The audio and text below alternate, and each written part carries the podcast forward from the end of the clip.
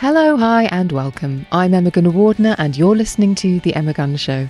Each week, I ask my guests to show me the world through their eyes, learning from their experiences, insights, and expertise.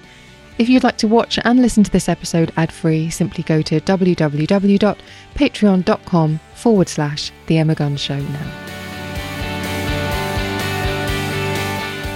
In this episode, I'm joined by Meik Wiking, who makes a welcome return to the podcast to talk about how we can make our homes happy ones. Meik is one of the world's most influential happiness researchers.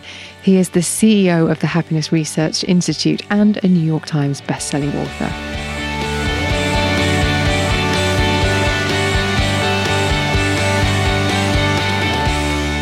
Just starting to observe when you are in different places, whether that's the home of your friends or family or in public places, how does this place make me feel? Because where you are, the surroundings, your environment, the design of a place will impact how you feel. So, so start to observe that and then consider okay, what can I copy from this room where I feel good at home? It's always such a pleasure when people return to the podcast, and especially so with this conversation with Meik Wiking. I'm excited for you to hear this conversation because Meik's first visit, way back in 2019 was a general conversation about happiness, the research he does at his institute, and the shift in the conversation that was happening at the time all over the world to find these moments of happiness in times of stress. Then, in 2020, things changed for everyone. The world shut down and life was just different. We all spent much more time in our homes, so it's fitting then that Meik has written a book and has focused a lot of the Institute's attention on how to make our homes a happy sanctuary. This isn't interior design, by the way. This is so much more, as Meik explains during our conversation. So, if you want to make your home a more welcoming place for you and the people you love, then I think Meik's insights are exactly what you're looking for. So, it's all here. Welcome to the show. Well, this is one of my favorite things, listeners, because I am welcoming back a guest to the podcast. It is Meik Wiking, who is the CEO of the Happiness Research Institute.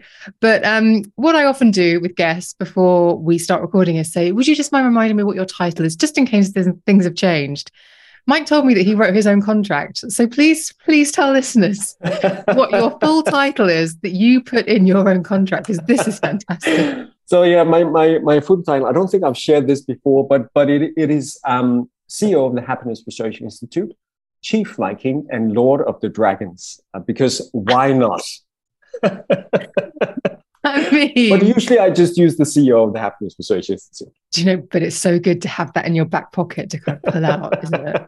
Um, I'm now really reconsidering how I my maybe I need new business cards. I have to think of something as imaginative Although I think you you've bested everyone with that because that really is fantastic. you are joining me again on the show. We had a brilliant conversation last time we saw each other, and we were just reminiscing, listeners, that it was uh, on the top floor, I think it was, of a building in central London, and it was before. It was about nine months before the world fundamentally changed. Right. So we talked about happiness. We talked about your book, um, all about hygge. Am I saying it right? I always you, have, you nailed it. Well done. um, I always worry about uh, pronunciations and what have you, but you have a happiness research institute, so you are constantly researching happiness. But I'm guessing that what happened in 2020 and the subsequent 18 months, and obviously the trickle down that we've had from that, has changed, I guess, your research fundamentally because it's just the world just went on its head. it hasn't changed what I'm researching because because as you say, I mean, I research happiness. I, I, I created the Happiness Research Institute ten years ago, and I think in the past ten years and in the next, let's say 30, 40 years, I'm, I'm going to work with the same three basic questions. I, I try to understand together with my my colleagues how do we measure happiness and the good life? Secondly, why are some people happier than others? And thirdly, what can we do to improve quality of life? So my career is dedicated to those questions. That's what goes into our reports, our lectures, my books, um, the Happiness Museum that we opened in Copenhagen. So, so, so, so that hasn't changed. But of course, I think a lot of us now recognize to a larger extent, because of the pandemic, because of a war on European soil, that it's a turbulent world. And um, what can help us there is to sort of distinguish between areas and domains and events that I have control or no control over. Um, and, and, and, that is something I've tried to harness uh, for the past uh, couple of years. Um, and, and that was also part of the sort of motivation for this book because we spend the majority of our time indoors. A lot of us spend uh, up to 70% of our time in our homes. That was even before the pandemic. I, I think we spend even more time these days in our homes. Um, and, and to quote one of your countrymen, you know, we shape our buildings and then they shape us. So I was really interested in seeing how can we sort of harness the architecture of happiness? How can we shape, can shape places that has a positive impact on our well-being? And that was that was the sort of whole yeah motivation for for the new book during the pandemic, did you feel that people were more inquisitive about happiness than they had been before? Do you think it was something that perhaps people not necessarily took for granted, but didn't interrogate? And then when when they were suddenly when they had so much more time, they actually had more time to think about, well, what does make me happy? Right. No, I think you're right. I think there is an increased focus on mental health on happiness from people, but fortunately also from companies. I think more companies these days are recognizing the importance of mental health in caring for your workers, um, understanding that we actually need to make offices nice places to spend time in order for people to come into them. Um, of course, we also saw during the pandemic different sort of developments for people. Uh, some became less happy uh, during the pandemic for uh, obvious reasons if they lost their job or if they lost loved ones, became sick. Uh, but we also saw some people actually thrive during the pandemic. Uh, people who had had you know, a long commute, two hours per day uh, to go to work, suddenly, if they were able to work from home, suddenly found more time in their day. So, so we saw we saw also different developments in terms of, of well-being. Um, but yeah, mental health, I think, have had an increased focus uh, in the past couple of years. And I think also an increased focus in the importance of stacking the deck in our favor when it comes to our homes and in our and, and our happiness. Um, and and um, you know that that is, is is is also you know part of of the work that we do at the Happiness Research Institute, understanding how can we change the way we design our cities, our streets, our homes, uh, so they have a positive impact on our well-being. Mm.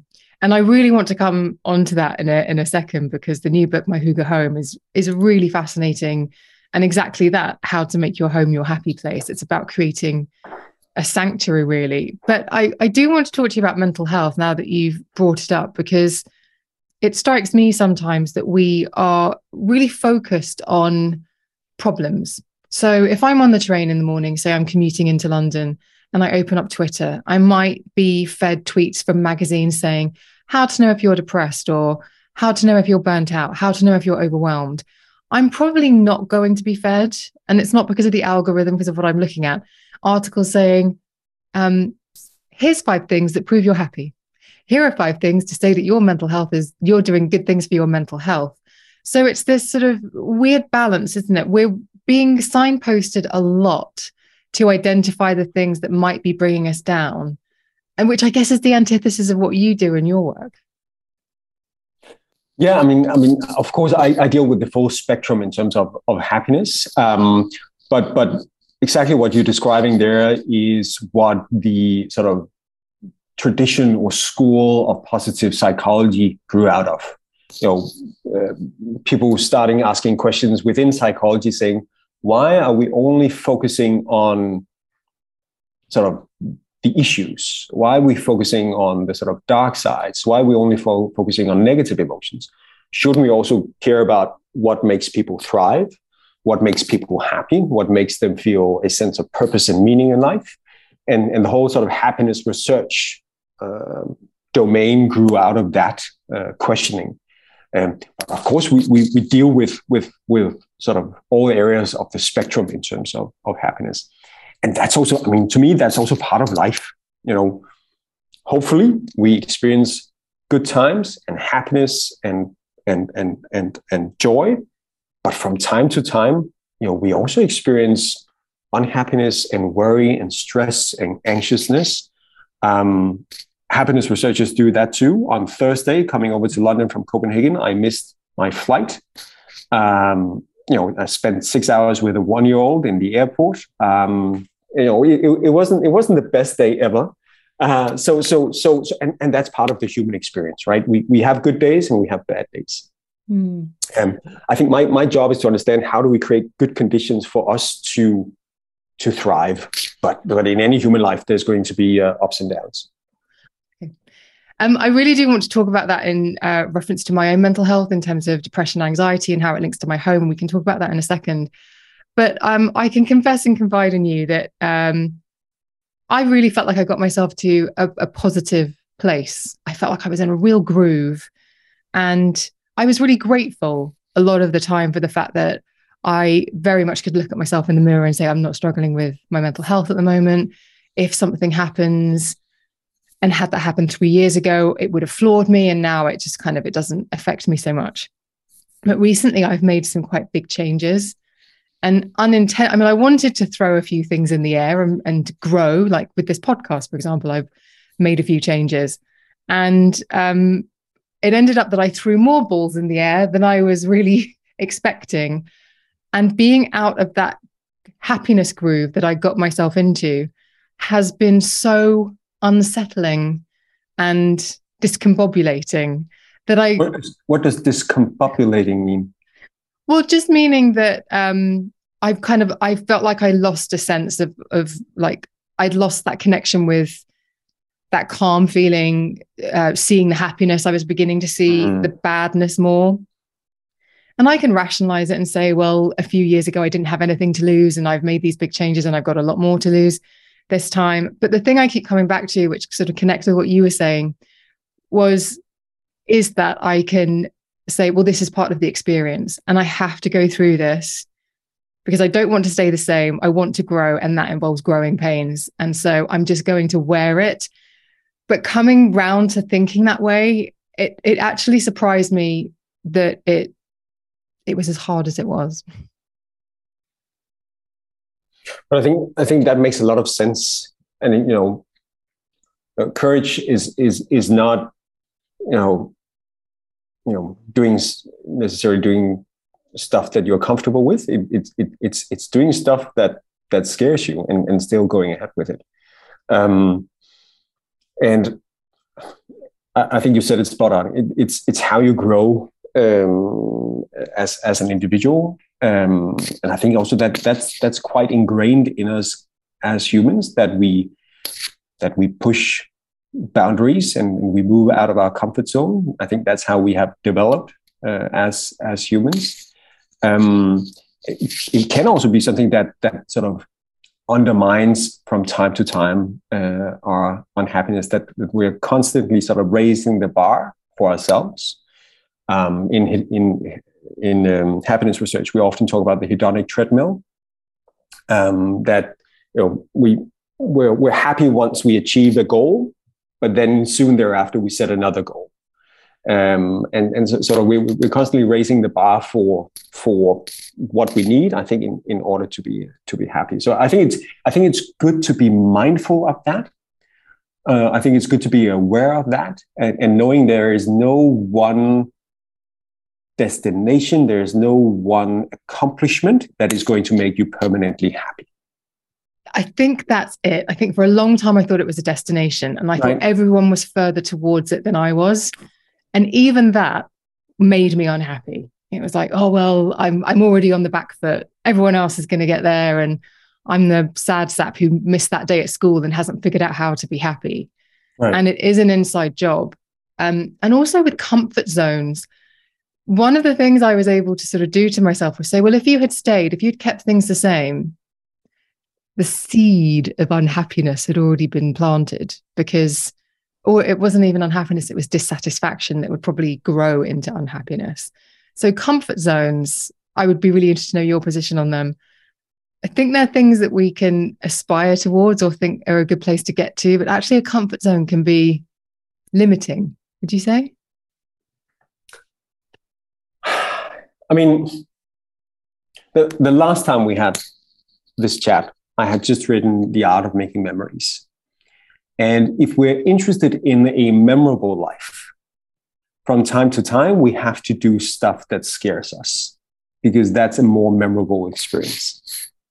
Now, uh, two weeks ago, I had the opportunity to sit in a Ferrari in a Formula One car with uh, he's a he's a race car driver, uh, Charles Leclerc, um, and he had a special Formula One car design. So there's two passengers in the back, and you are wearing sort of fireproof underwear and of course a helmet and a suit, and you have a I think it's called a panic button button or dead man's button. So you have to press it down.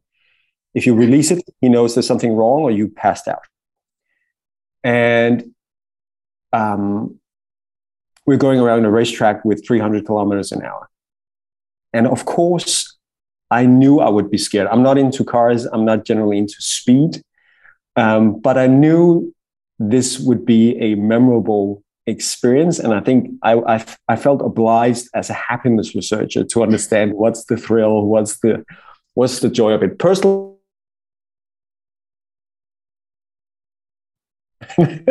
but that I was definitely out of my comfort oh, zone. do you mind saying that one more time? You just cut out ever so slightly then. Um, I, the, the, the happiness I found in the whole experience was just surviving yes. the thing. But but but I you know it, it, it was definitely out of my comfort zone, uh, but it was definitely also a memorable experience uh, and something I'm going to remember for the rest of my life. Um, so so yeah, there is comfort in the comfort zone, but there's more memorability in in being outside uh, of your comfort zone. And I think also, you know, the the whole reason why I started the the Happiness Research Institute also links into to sort of this theme because I got the idea for the Happiness Research Institute 10 years ago. I was working for a think tank on sustainability. I've been there for seven years. It was a stable, well paying job. It was definitely the comfort zone professionally.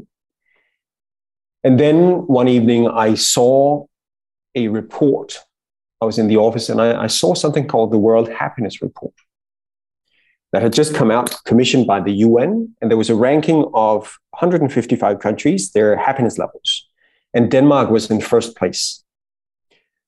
And I thought, why is Denmark always doing well in these happiness rankings? There should be somebody exploring this. There should be somebody creating a think tank on happiness in Denmark. And then I thought, maybe I should do that. And I, I, just couldn't let go of that thought. And I was laying awake at night thinking about all the different sort of studies you could do within this field. But uh, that was definitely out of my comfort zone. I hadn't thought I would start a company on my own. And this was, I mean, 2012, in the wake of the financial crisis, it, it was definitely financially uncertain and, and, and, and not in a very sort of comfort sort of zone uh, financially. But I, I just really wanted to work with this field. And also, the, the, the, the personal side of the story was I had a mentor at the company I was working for who I really looked up to in many ways, professionally, privately. Um, and he unfortunately got very uh, ill and, and died also that year. And my own mother had, had also died when she was 49. He died when he was 49. And I just started to reflect okay, I have 15 years left at that time until I would be 49. What do you want to do with your 15 years? You want to stay here at this company, which is fine, but you're not passionate about it? Or you want to go out of your comfort zone and try and establish this thing that you just you can sense you have a lot of passion about and, and you find a lot of energy in. And in a matter of, of two months, I had quit my stable comfort job and, and started out with what I thought was a good idea and a bad laptop. And that, that is going to be the best decision that I'm, I'm, going, I'm going to make in my career. And yes, it did mean that I had to spend a couple of months on my friend's friend's couch, you know, when I was struggling to, men, to make ends meet uh, when we were first starting out. But um, it, it definitely grew me uh, professionally. I'm definitely happier now than I was uh, 10 years ago. Um, so, so, so sometimes we, yeah, you know, being out of our comfort zone, I think has, has uh, certainly has some positive effects. That actually brings me on to a question that um, it's, it's been bugging me recently. Not bugging me, but um, a lot of people talk about, and I've even done it. I've talked about when I had a sales job in my early 20s and I had an epiphany when I went to New York. I don't want to spend the rest of my life doing sales. So I'm going to go and I'm going to train and become a journalist. And I was too late to do it. All of the things were stacked against me. And I've I hear a lot of these stories of I went from the thing that was safe or was mundane and wasn't making me happy, but maybe paid me a lot of money or I was comfortable.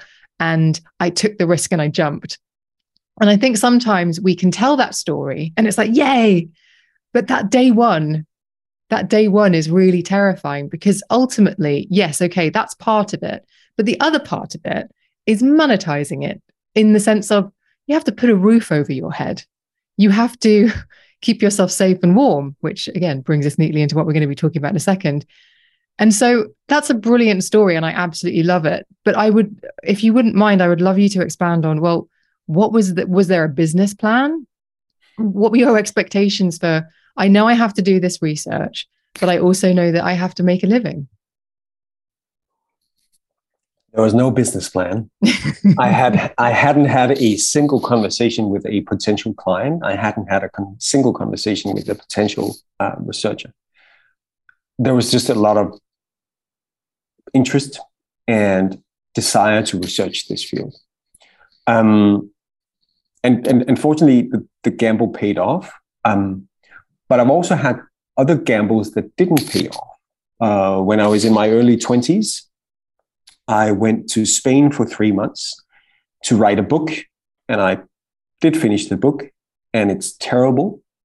um, but you know, I, I still had you know three quite memorable months in Spain uh, in a small village. Memories uh, again, memories. Memories again, memories again. Um, so, I mean, and I think it's also later in life that you discover and realize that, that some of the failures you had earlier in life can actually be turned into a, a positive thing now. Um, I mean, some of the, the, the weirder jobs and, and, and, stuff that I've done in the past have also helped me do what I do now. Um, so I think it's, I think like like Steve Jobs said in his sort of famous commencement speech, it's it's later in life you are able to connect the dots that you created earlier in life. Um, and and I, as the years go by, I see that uh, I, I, see the truth in that. So I think it's it's it, you know early in life, you know, try out stuff, you know, experiment, um, fail, and then later in life you will be able to convert those failures into experience that actually helps you achieve some of the goals that you set for yourself. I think that's brilliant advice for anyone who's listening to this podcast who maybe is in their 20s or at the beginning of a career and is petrified or terrified of putting a foot wrong. Because I know I was, I'm sure lots of people listening can relate to this. Actually, you don't even need to be in your 20s and 30s, just starting out on anything, actually embracing the failures so that when they do, when you do fall flat on your face, you get up laughing, knowing that that's just, that's a big lesson. And what's on the other side of it can only be better than what, where you were before. Yeah, exactly. Exactly. And also coming back to your, your other question, sort of financially, I, I had, I mean, I had lived frugally when I was working and, and, and saved up uh, a bit of money and, and I, I knew I could start the company and do that for uh, at least a year uh, without sending the first invoice. Um, and, and that gave me a bit of sort of security in terms of, okay, let's try it out. The worst thing, you know, I'll have to find a job in, in a year's time. Uh, I think for me, the risk, the bigger risk was dreaming about it, not doing it, and then perhaps seeing somebody else run with that dream and achieve it. So I, I just, I just really wanted to work with this field. Um, so, so, so that was that, that was a scarier scenario for me, not having a go at, at what I thought would be an amazing uh, journey. Yeah, it's that interrogation, isn't it? It's asking yourself those questions. A friend of mine recently was offered an incredible job, but was very on the fence about it. Like on paper, amazing, but in real life, there were things that were getting in uh, the way of her decision making. And then we had a glass of wine, and I said, "Okay, you see the announcement go up that the job has been taken and it's not you. How do you feel? And she just pulled out her phone and wrote back and accepted the role because she said that was what I needed to hear. I there was something I didn't want anyone else to have it. That's for damn sure. I knew I wanted it. So uh, it can be interesting just to flip those perspectives. Yeah. So my Hygge home, make how to make your home your happy place. Um, I'll tell you my little story about um, home that actually when I started opening the pages of the book, I felt quite um, transported back to a dark place because um, it it made me realize quite. I had depression and anxiety, and the flat that I was living in at the time was was dark. And when I think back to those memories, those bad memories, I actually I can feel the darkness and I can feel it being quite enclosed. And when I was getting better and doing therapy and what have you, I wanted to move. And one of my non negotiables was light. Light, light, light. So, I mean, you can see behind me, that's floor to ceiling windows I've got right there, because that was a non negotiable. And I obviously I've read the odd thing, but it was more of an instinctive thing of I need light, I need to see light, I need there to be light. And that really is something that you explore in the book as well, isn't it? About the the different types of light that you can curate to actually create a happy mind, which I totally believe in. Yeah, it's a super relevant example. Um, and, and you're not alone. I mean, we, we, we can see the World Health Organizations have done uh, studies that show if you have inadequate daylight in your home, you are more likely or you're more in risk of becoming depressed.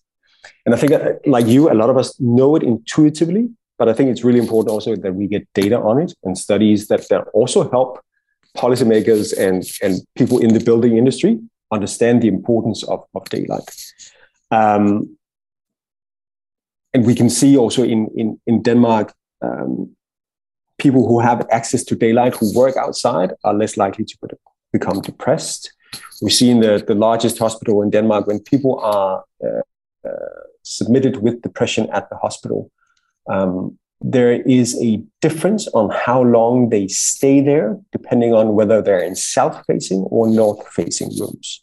So, so we are northern country, so naturally we have more daylight in south facing rooms than north facing rooms. And at the Rigshospitalet, which is the main hospital in, in Copenhagen, uh, there's a, a, study there that showed that on average, patients in the south facing rooms spend 29 days, in the north facing rooms, they spend 59 days. So now they're doing experiments with um, uh, artificial light that's that sort of dyna- dynamic that follows the natural light of, of the day. So I think I think it's an overlooked area in mental health, um, and and I think a lot of us perhaps take it a little bit too much for for granted. And and and lighting is is tremendously important in in your home in how it sets the atmosphere um, and it, it's it's also something that that you know is is is is quite achievable and and sort of a, a simple hack. So so in my room, I basically just act like a cat and follow the light around. Right. So in the morning, I have I have great lighting at my work desk. Uh, that is that is facing the, the, the street side of the house, and in the afternoon, uh, I need to go to the other side of the house and further up uh, where there's there's there's better lighting. So so daylight tremendously important, um, and, and that was in, in part the seed that planted the idea for the book combined with um, a story I heard from a Canadian reader who had read my first book uh, around Hygge. Uh, I think I also share this in the book, but he he read about Hygge and, and lighting is a big part of Hygge and, and candles are tremendously important because they give up this nice, soft, warm light that Hygge is all about.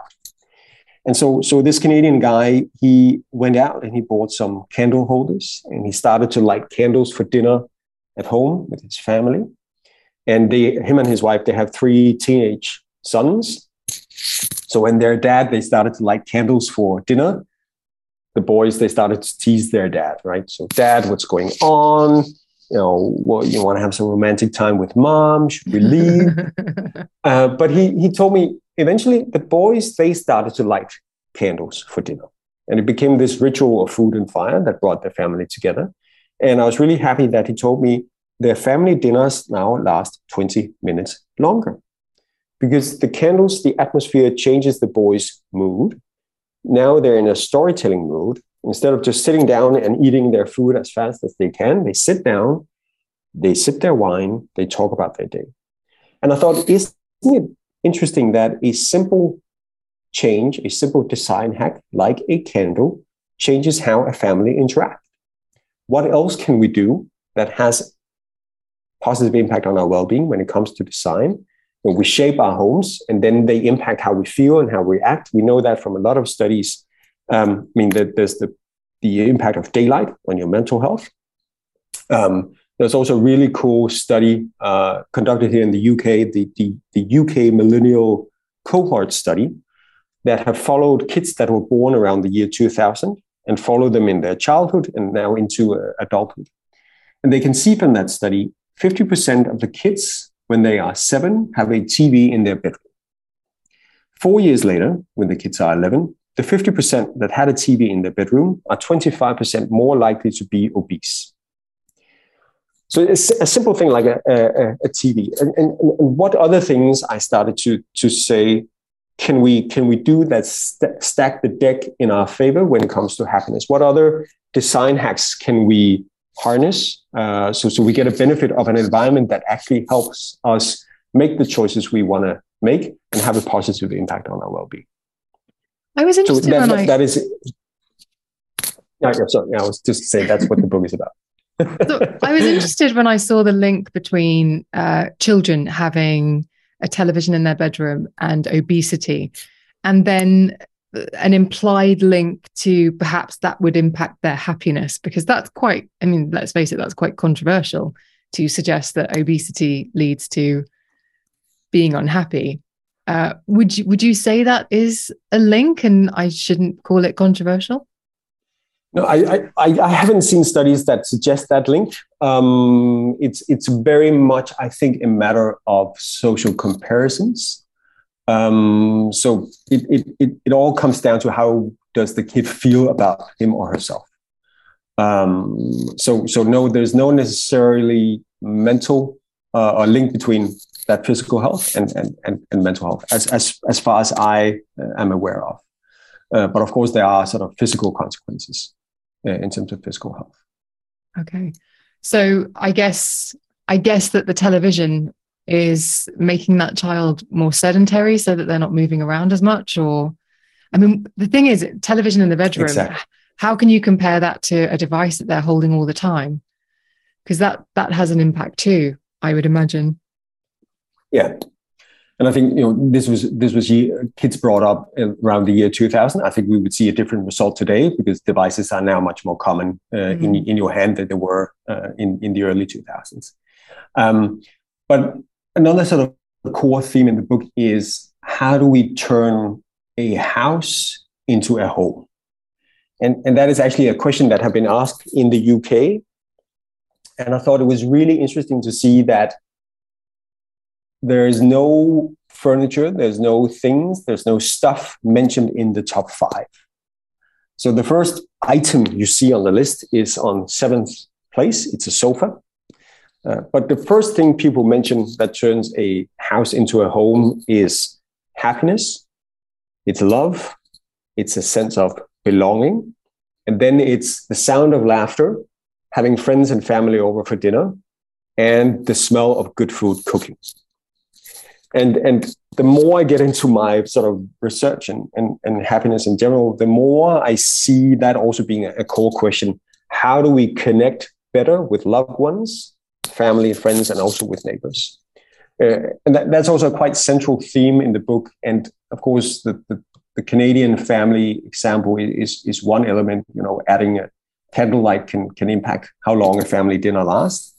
Um, I really like the, uh, the design hack of, of serving artichokes from time to time because it has a really good, good prep time to eating time or eating time to prep time ratio.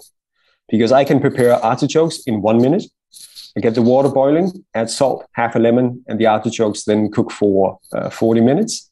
But it takes a long time to eat the artichokes, right? Because you have to peel off each leaf individually.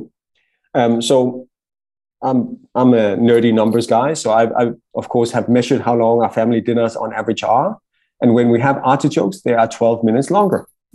uh, so it gives it gives me a, a, long dinner and, and and little prep time. So so stuff like that, I'm really interested in uh, little little design hacks, and also now I, I know.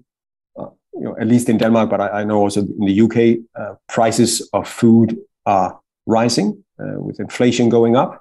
Um, so how can we eat better in a sort of social way, but also sort of you know budget friendly way? Um, and I know that the average UK household throw out 700 pounds worth of food each year, and that was pre-pandemic prices. So what I do at home is I have a, a retirement shelf or a hospice shelf in my fridge. So on that shelf are food I need to eat or we need to eat in the next day or two. So it's not hidden behind the jam on the top shelf. It's it's not somewhere in a drawer. It's it's the first thing I see when I open the fridge. Okay, those red peppers, uh, that salmon, we need to finish that in, in the next lunch or in, in, in the next dinner. So I work those ingredients in, and that help us uh, really reduce uh, food waste. So I think that that's another sort of simple hack. And and to me, Hygge is about achieving the good life on, on a low budget. So it's it's tips like that that I'm trying to convey. See, that's just making me think of the person who comes home, crappy day at work, the boss has been a bit of a pain. You open the fridge, you're not looking to be sustainable, you're not looking to save food. You are looking to be comforted. And sometimes the perishables, the vegetables, aren't going to do the job. But that, I mean, one can switch their the way they think about those things, can't they? And I think it is about what you attach your happiness to. So yeah, when I read that, I just kind of thought, oh, I wonder, I understand that and I love it. But is is that shelf going to win over the bad day that I've had for the last nine hours? Not necessarily, but but it will help you on some days, right? um, it, it will give you a better chance of utilizing those groceries uh, than if you were spreading them out on different shelves and, and, and having you know the, the red peppers behind the strawberry jam on the top shelf uh, that you find two weeks from now and then you have to clean that shelf. Uh, so, so, so it's it's giving yourself better odds of, of, of achieving what you want to achieve. To me, it's also you know making life a little easier. So so on my phone, I always have a list of what I have in my freezer. Because you, you probably know you, you, you have some leftover, let's say bolognese, and you put it in a bag or in a container, and you put it in the fridge, and you think, I know this is bolognese. I will know this is bolognese the next time I see it. But three months from now, you have added three other bags with brown stuff in it, and you don't know what is what, and you end up throwing it all but but I can I can now go on my phone and I can say, okay, in my freezer at home we have some we have some rosé, a leftover bottle that we froze down, and now I can use that in a stew at some point. There's some chicken, there's some red curry, and some peas, and there's some gooseberries and other stuff. But but the red curry, the peas, and the chicken, I can already use that in a new curry, right? Mm-hmm. So actually when we come home to copenhagen i actually don't need to go shopping because we already have everything we need for dinner that night and that just makes life a little easier, especially when I'm coming home from the airport with a one year old. Yeah. So it's it's stuff like that that that I think we can we can we can do little things that just helps us live better, easier. Mm. Now you've mentioned that the fact that prices are going up in the UK, but I wanted to ask you about a particular. I've been told this is a quirk of mine. I don't. It doesn't feel like a quirk to me. It comes. it comes back to light. So as part of the podcast, I, have been doing uh, this thing called 12 Habits. And it's basically trying to try something out for a month, live a certain way, see, try it on, see how it works. And um, a couple of months ago, I woke up every day at 5 a.m. because it was just a little bit early. It's just put a little bit of a pinch on the idea of an early start. And it was, it took about two weeks to get into it, but I think I did it in July where when it's the sun is up. And I have to be honest, Meik, I freaking love it. And actually, I get up at 5 a.m. every day now still. It actually helps me feel as though I've got a really good head start on the day. So I never feel overwhelmed, but that's um, another story. But we have moved on. And when I wake up now at 5 a.m., it is pitch black. And it mm-hmm. is probably pitch black until about 6 45 ish. It has really changed. And when I wake up, a bedside table light goes on, but no other light. So when I go into my living room, I'll put on the TV and I will start working out, but there is no light on anywhere. Because for me, if I put the lights on, I've never, I don't think, I've probably, in the time I've lived in this uh, flat, which is over three years now, just after I saw you, um, I think I've had the main lights on in the living room maybe four times. Okay. I always have to have low light.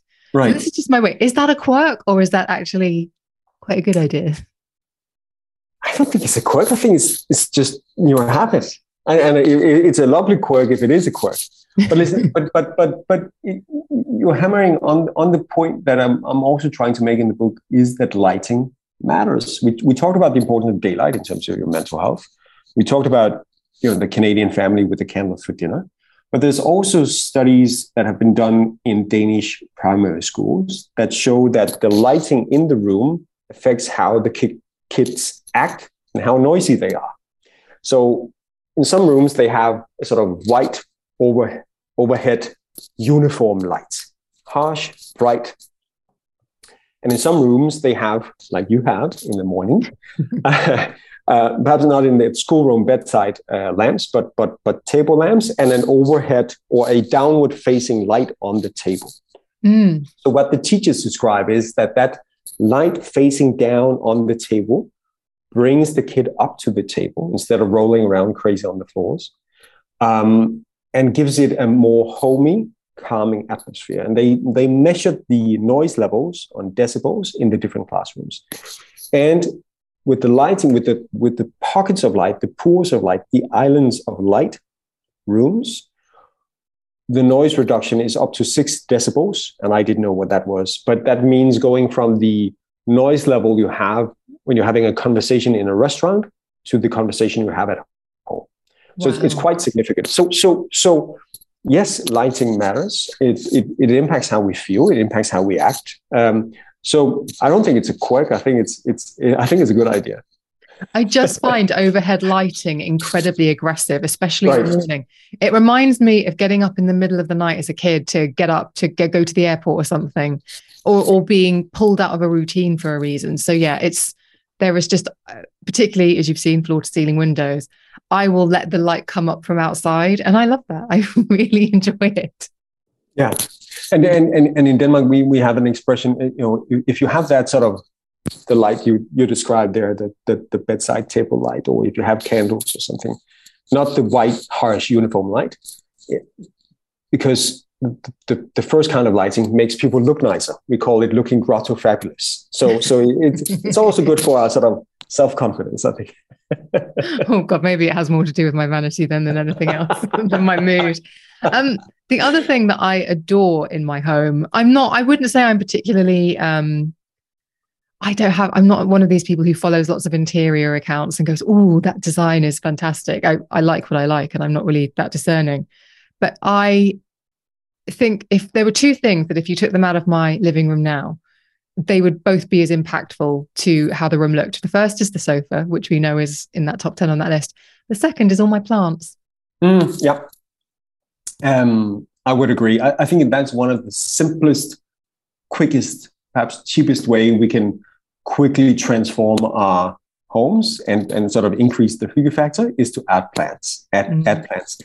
And, and again, several studies show the positive impact of nature or access to nature or plants to your both physical and mental health.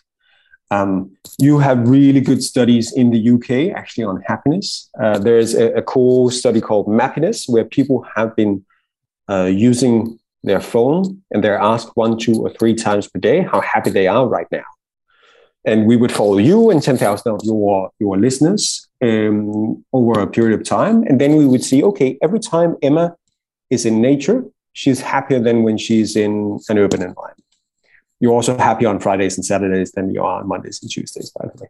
But for for uh, for unsurprising reasons. But yeah. but um, so so so we can see when people are in green areas, when they're in the countryside, they're typically happier. And again, there's also been experiments or studies conducted in hospitals. People recover quicker quickly is that a word? No. let's make it one. I like it. People recover quicker from from uh, surgery uh, when when they have a view of, of green areas compared to uh, to, to to to urban. Um, so the whole biophilia uh, research area i think is, is really really interesting and something i think we can also harness when we are when we are designing our, our homes but I think you also, you I think you're hitting on an important point too in terms of saying not so much into design and, and sort of latest trends. And that's also my hope with this book that it's less about furniture and more about how we interact with the people that are sitting in the, that furniture. Um, I, I, I, really like the sort of the, a principle in the book I call the extra chair principle that I, I, I, I learned about when a few years ago we were we were studying um, groups of young people and their their well-being, and the young people were engaged in different uh, after-school activities. They were singing, and they were dancing, and they were you know playing sports. And and and some of the the pupils we followed they were engaged in something called live action role playing games. So Dungeons and Dragons, you know, swords in the forest and orcs and elves and whatnot. And we followed them over time and we looked at their, you know, sense of connection, self esteem, uh, happiness levels. Um, and we could just see that the, the kids involved in the live action role playing games were developing really well um, stronger sense of, of connection, uh, feeling that they had good friends.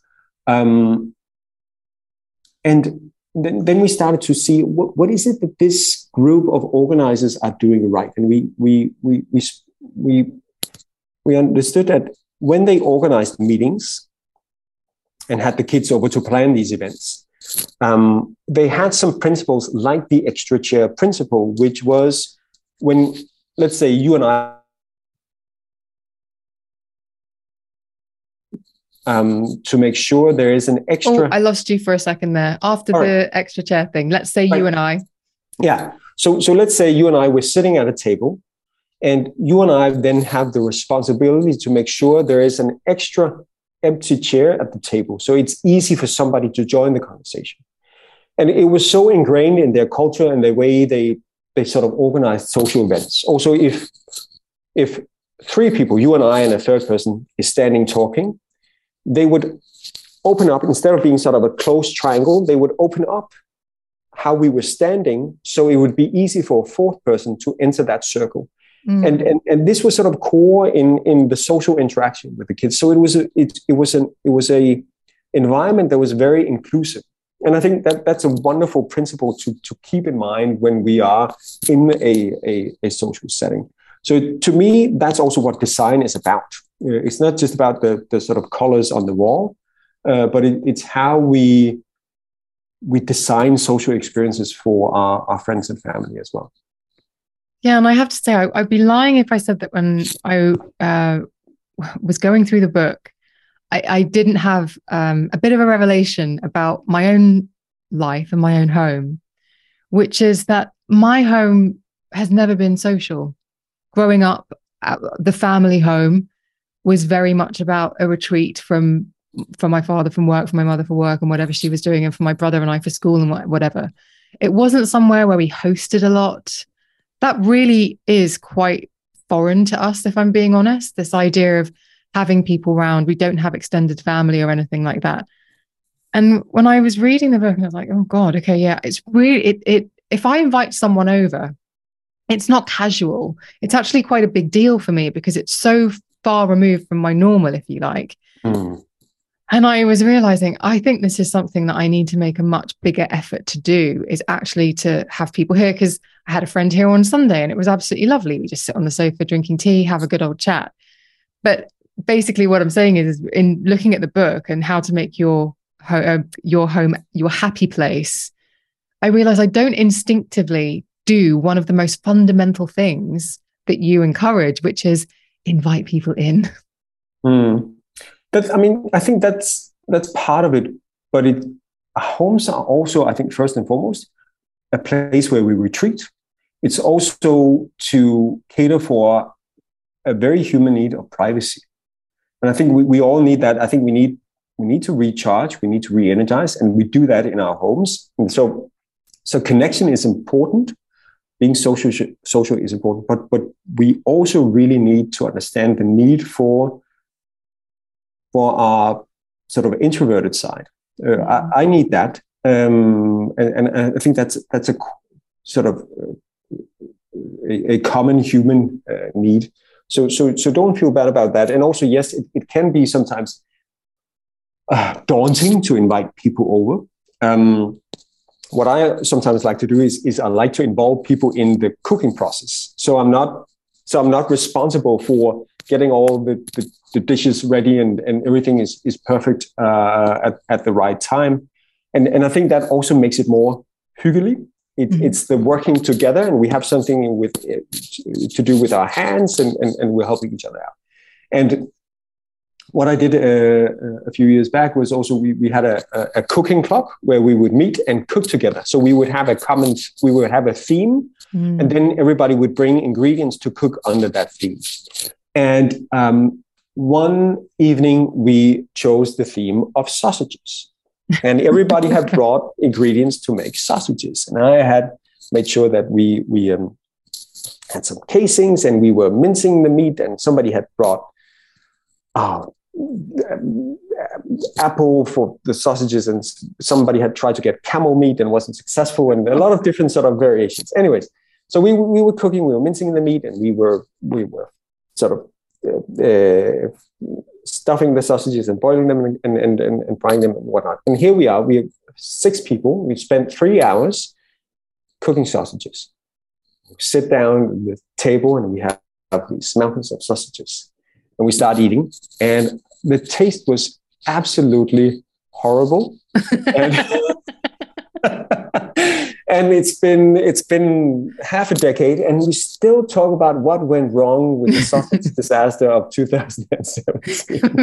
the great sausage. So disaster. I think, I, but it, you know, again, it was a memorable night, and mm. um, you know, we had a good time, and um, maybe we left a little hung- hungry, but I think that's fine from time to time. So I think that that's that's a way, and we were all responsible for the for for the for the horrible food. So I think that's also a way to take the pressure of a, a dinner party. That let's do this together and uh, and screw up together, or or make a successful feast. Yeah, I always learn a lot from you, Meik, and I do take away and I try to put things into action. But one thing that won't be leaving my inbox or my outbox is an email saying sausage party at mine because it will definitely get the wrong impression. I will just live vicariously through your great sausage disaster. Um, okay, I do want to tap into privacy a bit. Mm-hmm. I guess because it really speaks to my own experience, and maybe some listeners will will uh, identify with this too. Because the thing I said about retreating, that was it's very easy to isolate yourself, and I think there are some there are some times where you do it where you're recharging, and there are other times when you do it like I did it, where you begin to actually just cut yourself off from the world at large. And I don't know if you have any insights into where that line gets blurred and how to stay on the right side of it so that you're just recharging and you're not hiding. I definitely have a propensity for the latter. Oh, it, it is a tricky balance, but I think it, it, we have to start with understanding that we have both needs uh, from time to time. I think we have a need to be social and to connect with other people in a sense to belong. And I think a lot of us, even in, in, the bigger cities, are seeking that sort of village feeling where we know the first name of our neighbors and are able to borrow a cup of sugar when we need that. But we, I think we all also have the basic need of connecting with ourselves and being alone and not getting additional input. Recently, we did a study of row houses in Denmark and the UK. Uh, we focused on that typology. And at the Happiness Research Institute. And, and in Copenhagen, one of the most popular areas you can live is something called, and you don't attempt to pronounce this word because you know you'll risk something. It's it's it's called Kartoffelrækkerne, mm. But it, it literally means the potato rows. But it's it's eleven streets in central Copenhagen uh, of terraced houses. Um, I think they have the highest share of architects in Copenhagen living there. So they're quite coveted. And what is interesting about those homes is they have a tiny front yard, front garden, and that's where people go when they want to sort of be social. It's where they go for a cup of coffee, read the paper, say hi to their neighbor. And that's where you chat with the other people on the street. They also have a backyard.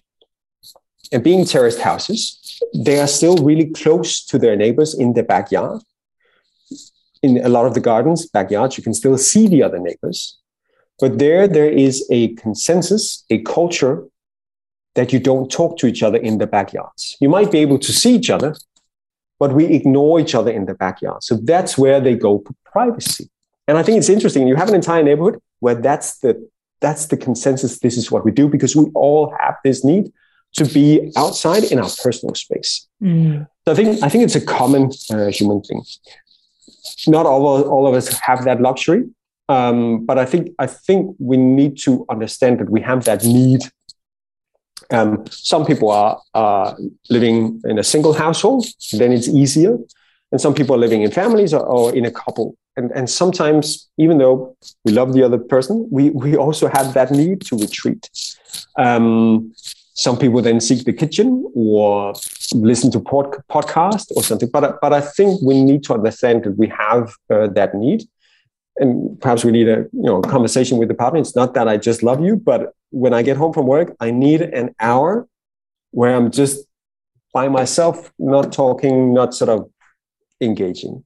Um, so so that I think there is sometimes a design opportunity in terms of how we, we design our homes or what we have in terms of outdoor indoor space but sometimes it could also be a cultural thing like the sort of policies we set up in terms of what kind of what what what what things do i need when i get home from work for instance yeah. Now, I've already said that I don't follow interiors accounts. Some of my friends, Meik, are obsessed and they will tell you about the history of a certain type of sofa design or why these sorts of curtains. I actually st- went away with a friend recently and she spent quite a lot of time looking at the curtains and how they were fitted. And she's like, oh, I wonder, wonder if I could do that in mine. And I, that's not, that's not where I am, but I tell you what I do follow. And I do think this is a fairly recent sort of upsurge in these sorts of accounts. And definitely with lockdown, they really um, had a bit of a growth spurt. And that is home organization. Mm-hmm. I have a carpet rake and it makes me very, very happy. Like when I, so many quirks I've shared with you. When I leave my bedroom in the morning, when I'm dressed, and then I won't be going back into the bedroom probably until much later on in the day, I rake myself out so that my first step into the room in the evening is, is like on fresh carpet. And I do the same with this office. When I leave this office, uh, I just rake it just so that when I open the door tomorrow, it's like it's fresh and brand new. Right. That's Listen, so important to me. It's not. I'm I'm Scandinavian, and you know, it's it's the love of you know of fresh snow, right, with no footsteps uh, on it. So I I get it. I completely get it. Um, and also, uh, yeah, I told you right. We opened a happiness museum in in Copenhagen. Um, a, a, couple of years ago, and, and my favorite room in the museum is um, where we have asked people to write down on post-its what happiness is to them. And uh, there's a lot of, of different things, and there's also a lot of patterns. But then there's one person who wrote that happiness is a good quality lawnmower and a big lawn to mow.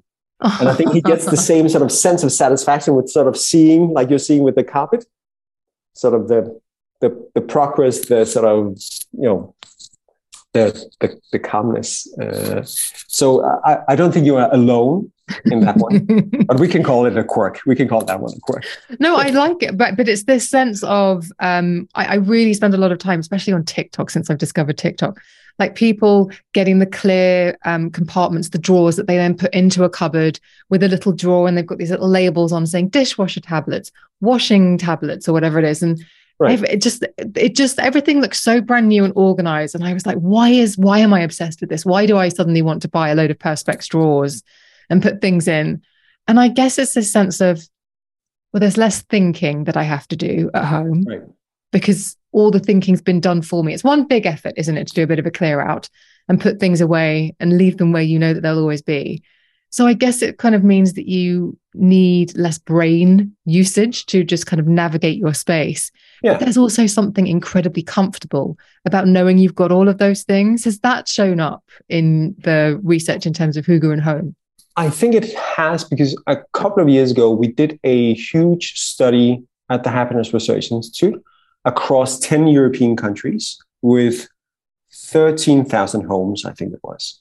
And we looked at you know, how important homes are for your happiness, um, and found yes, they are. Uh, and and we also looked at what are the biggest barriers for people being happy with their homes. And one of the biggest barriers was that it felt cluttered. So if it feels spacious, if it if it is decluttered, then people were happier uh, with their homes. Um, so, so and, and remember a few years ago, there, there was also a lot of hype around Marie Kondo mm. that sort of talked about sort of decluttering the home. Um, I think perhaps we can also do a little bit better and say, okay, what, what can we do to pre-clutter? What can we do not to bring basically crap into our homes that, that we don't need? Uh, and, and, and, I think there's also different strategies for that. For example, you know, if you want to bring something into your home, you have to bring something out of your home first, uh, instead of just throwing one more and more stuff in. Right? One in, one out, like any good bouncer. exactly. exactly. so, but it, but but I don't think you're alone in that one. I I I. Um, I mean, I listen. I have a list on my phone. What's in my freezer? So I, I, I also like to know what is what is where, right? Um, so uh, you're not alone. No, but it does seem to be something that is not only aspirational because it looks really nice, but it has that link to the way that it makes you feel, which struck me as being quite interesting. I definitely, I think there's something in the book as well that I wanted you to expand on about space and, is this right? Space and size. Yeah. So I, I can think of the amount of times I've lived in some very, very, very small spaces in my life and there's constantly a yearning of like just being able to spread my wings or just have a bit more space and it can even feel like that sometimes here and it requires a declutter and so it but it is that interesting thing isn't it like the clutter can actually feel claustrophobic yeah. Even though you don't necessarily put the link between the stuff that's around you being the thing that's making you feel confined right and, and, and you're exactly right. And, and that was actually from the same study I talked about before, the, the one across 10 countries with 13,000 people. We saw that size doesn't predict whether people are happy with their homes, but the sense of spaciousness does. So it's not the actual square meters or square footage, but it's how the place feels. Mm. So, so if you can declutter, if you can create um, a, a, larger sense of space, that seems to have a positive impact on, on, on your happiness with your home and your overall uh, well being. So, yeah, decluttering, pre cluttering, um, I think that's a good first step if, if people want to achieve uh, a, a, more hygge home, but also a, a, happier home.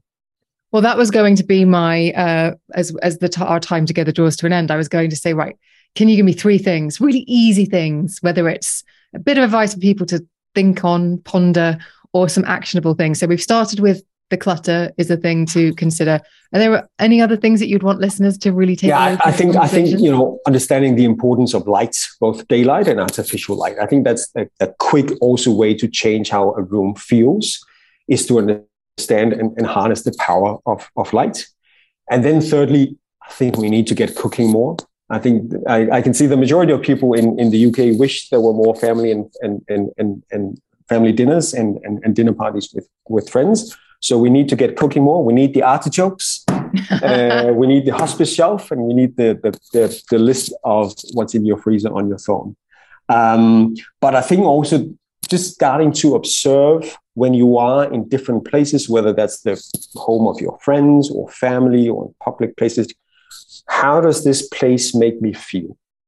Because where you are, the surroundings, your environment, the design of a place will impact how you feel. So, so start to observe that and then consider okay, what can I copy from this room where I feel good at home? Um, and, and start with the, the simple things, start with the cheap things. Um, so, so yeah, that would be my advice.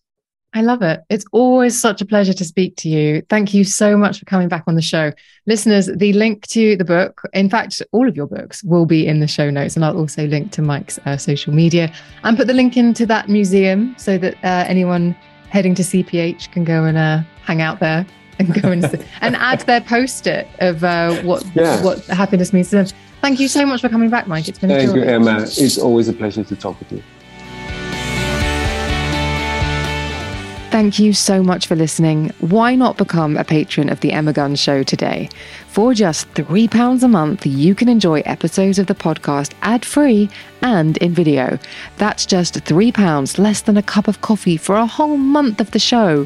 Your support means I can keep creating the podcast and also invest in production and creation of bonus content for you to enjoy. To become a patron, all you have to do is head over to patreon.com forward slash The Emma Guns Show now.